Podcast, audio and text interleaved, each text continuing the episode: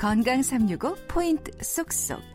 우리가 꼭 알아야 할 부분들을 정리해 드립니다.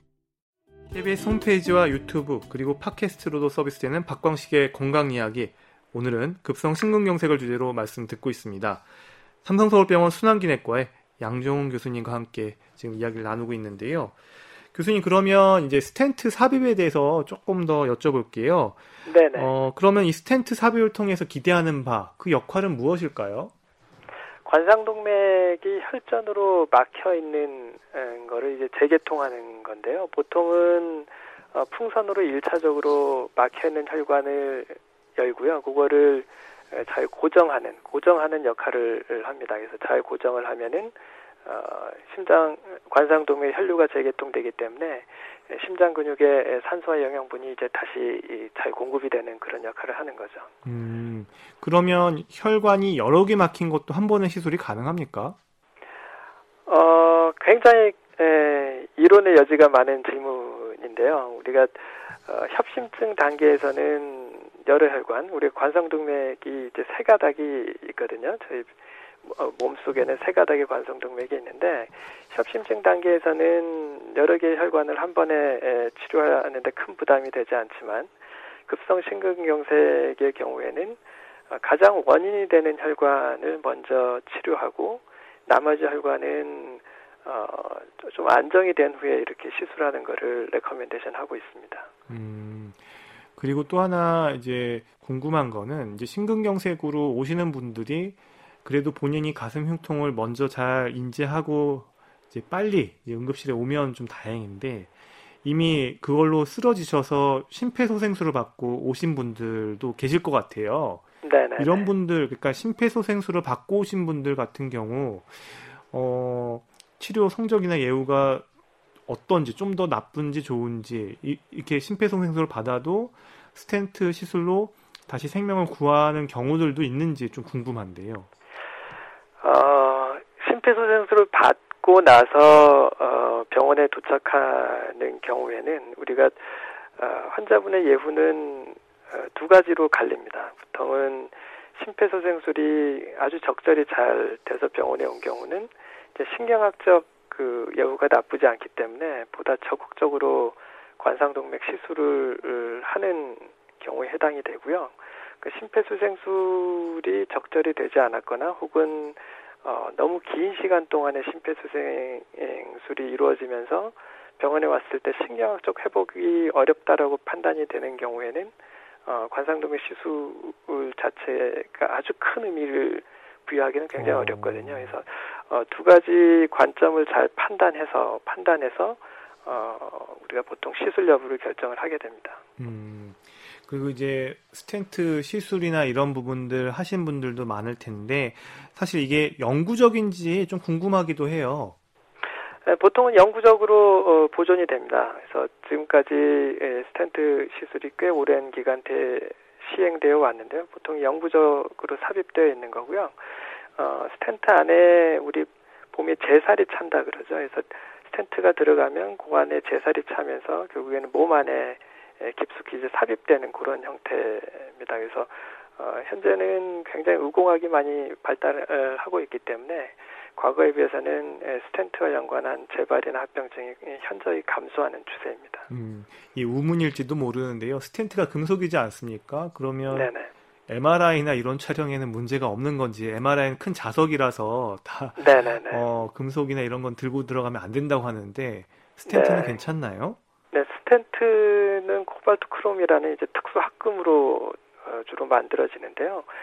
현재 사용되고 있는 MRI 시술을 아, 검사를 하는 데는 문제가 없는 걸로 알려져 있습니다. 음, 그리고 이제 스텐트 이제 삽입을 이제 하게 되면 그래도 어느 정도의 득과 실을 따져야 할 텐데 실제로 부작용이나 이런 위험, 이런 재발 위험 이런 것들은 어떻게 지금 평가되고 있나요? 어, 좋은 지적이신데요. 이게 스텐트 혈관이 좁다고 다 이제 스텐트를 넣으면은 스텐트 하나당 발생할 수 있는 재발 확률이 적지 않기 때문에 아주 적지 않기 때문에 스텐트는 가능하면 어, 적은 숫자로 효과적으로 치료를 해야 되는 게 이제 기본적인 컨셉이고요. 컨셉이고 스텐트는 현재 에, 앞에서 앞서 말씀드렸듯이 우공학이 굉장히 발달하면서 과거에는 20% 이상 에, 재발했던 시기가 있었거든요. 근데 현재는 스텐트도 굉장히 발달하고 약물 치료도 굉장히 발달해서 최근 스텐트는 어, 재발률이 5% 미만까지 이제 떨어져 있습니다. 음, 재발률이 상당히 많이 낮아졌네요. 네네. 그러면 스텐트를 넣고도 다, 그 이후에 넣은 이후에 어, 평생 약을 먹어야 되는 것들이 있나요? 네, 스텐트가 아무래도 foreign body 외부 물질이기 때문에 스텐트 연관된 혈전증이나 뭐 어, 장기적으로는 재발을 염려하지 않을 수 없습니다. 그래서 어, 피를 묽게 하는 소위 말해서 피를 묽게 하는 에, 약을 드시게 되고요. 음. 우리가 급성 심근경색이 오게 되면은 에, 혈관이 막힌 순간부터 심근은 손상을 받기 시작하기 때문에 에, 심장 기능이 에, 보다 잘 보존되게끔 어, 우리가 어, 하려면은 어, 관련된 약물을 잘 신부전으로 진행하지 않게끔 하는 약물을 써야 됩니다. 그래서 그런 약물 혹은 어, 동맥경화가 더 진행하지 않게끔 하는 우리가 소위 말해서 고지혈증 약이라고 하는 스타틴 제제를 먹게 됩니다. 음, 그 고지혈증 약이라고 하는 그 스타틴 제제도 사실은 어, 재발이나 환자의 그 어떤 예후에 상당히 뭐 긍정적인 영향을 끼치고 있는 건 맞나요?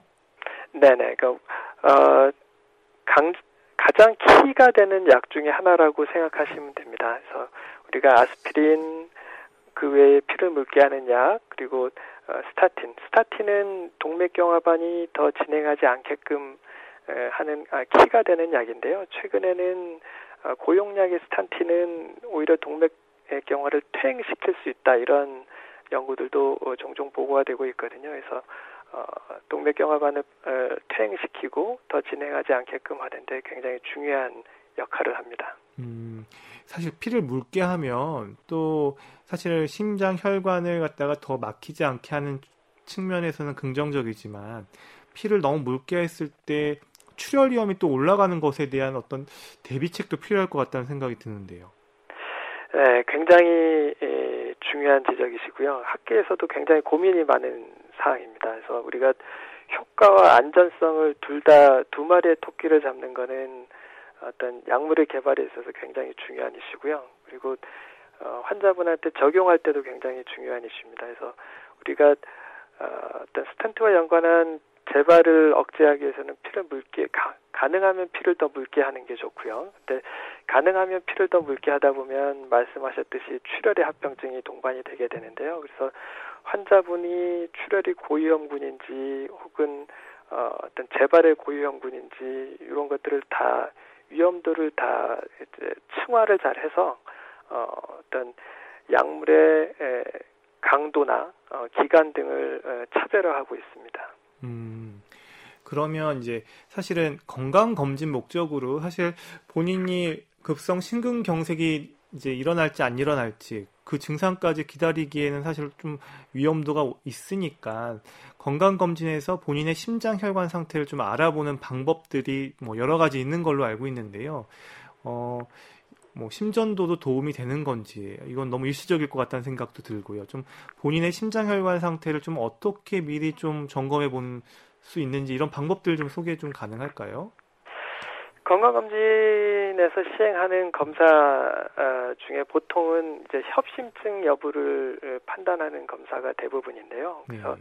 우리가 어떤 어, 심장에 스트레스를 줬을 때 관상동의 혈류가 감소하는지 여부를 이제 판단하는 검사를 주로 시행을 합니다. 그래서 건강검진에서 시행하는 검사들은 어, 운동부하 검사나 혹은 어, 관상동맥 CT 검사 아, 이 정도 시행하고 있거든요. 그래서 어, 건강검진에서 협심증 여부 우리가 혈관이 좁아져 있는 좁아져 있는 여부는 어느 정도 판단할 수 있는데요. 어, 혈관이 갑자기 막히는 급성 심근경색을 예측하기란 매우 어렵습니다. 그래서 어. 다 해결할 수 없는, 다 예측할 수 없는 어, 그런 병 중에 하나가 급성 심근경색이라고 어, 이해하시면 될 것 같습니다. 음, 그럼 교수님 저 하나 궁금한 게요. 네네네. 검진 중에 아니면은 제가 어, 주변에서 들은 얘기라 정확지는 네네네. 않은데 관상동맥 조영수를 검진 목적으로 하는 경우도 얼핏 들었어요. 근데 이게 증상이 없는데 이렇게 해서 확인해 보는 것들이 위험하진 않은지 이런 것도 좀 궁금해요. 건강검진 목적으로 관상동맥 조영수를 하기에는 조금은 침습적인 검사 같고요. 네. 어, 우리가 흔하게 건강검진 목적으로 하지는 않고요. 그리고 네.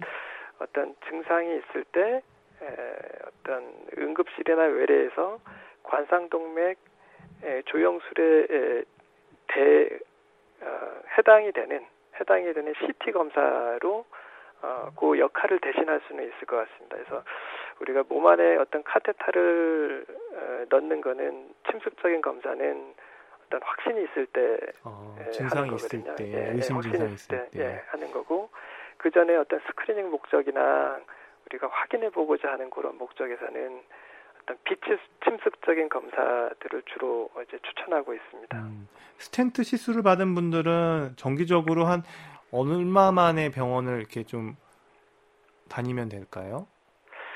어, 보통은 처음에 한 1년 정도는 어, 한두 달 혹은 석 달에 한 번씩 에, 환자분을 뵙고 있고요. 어떤 시술을 하고 나서 2, 3년 안정이 되신 분들은 조금 더 길게 외래에서 뵙고 있습니다. 네. 이렇게 지금 급성 심근경색에 대한 치료법에 대해서 설명 자세히 듣고 있는데요. 박광식의 건강 이야기 오늘 급성 심근경색에 대해서 말씀 나누고 있습니다.